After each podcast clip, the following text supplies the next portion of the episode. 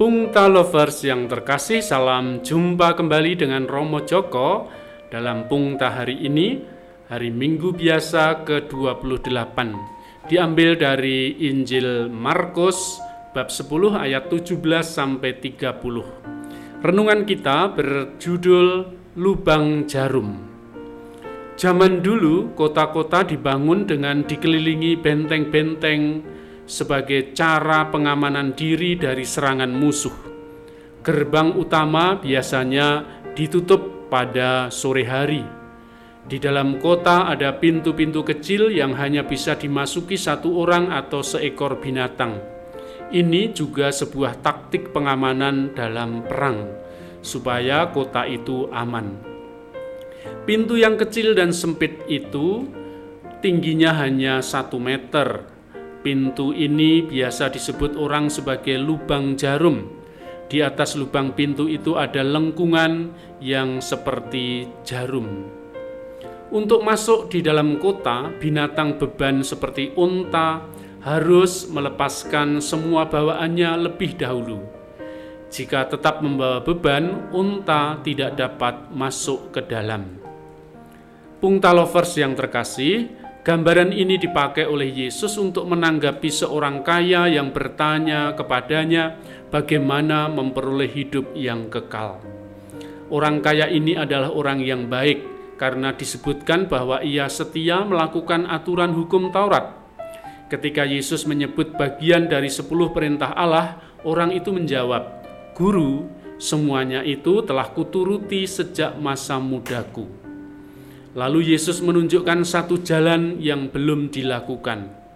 Pergilah, jualah apa yang kau miliki, dan berikanlah itu kepada orang-orang miskin, maka engkau akan beroleh harta di surga. Kemudian datanglah kemari dan ikutlah aku. Orang itu kecewa dan pergi dengan sedih karena hartanya banyak. Yesus mengingatkan betapa sukarnya orang yang berharta masuk ke dalam kerajaan Allah. Lebih mudah seekor unta melewati lubang jarum daripada seorang kaya masuk ke dalam kerajaan Allah. Kata-kata Yesus itu keras. Apakah itu sesuatu yang mustahil? Tidak. Bagi Allah tidak ada yang mustahil. Orang kaya bisa masuk ke dalam kerajaan Allah.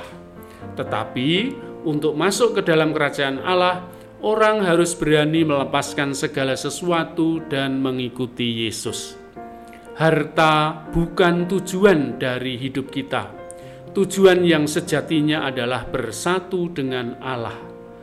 Jika harta itu menghalangi mencapai tujuan yang sesungguhnya, maka harus dengan rela dilepaskan seperti unta yang dilepaskan dulu dari beban dan bawaannya, lalu bisa masuk ke kota, baru kemudian barang-barang bawaan itu mengikutinya.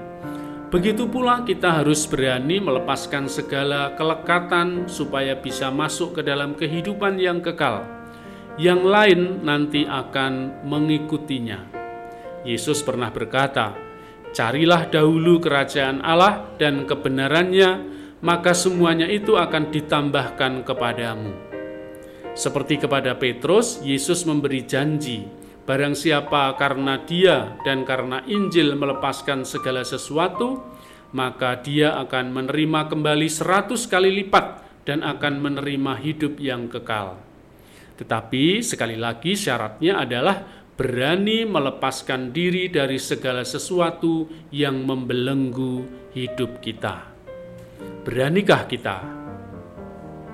Jawabannya ada pada Anda masing-masing. Betapa luas dan kaya hasil bumi Kalimantan, belum lagi kita punya tambang emas di Papua. Hidup itu bukan soal sukses mengumpulkan, tetapi seberapa rela kita mau berbagi dengan sesama. Sekian, sampai jumpa. Salam sehat selalu bersyukur dalam hidup kita, kita pasti akan bahagia. Berkah dalam.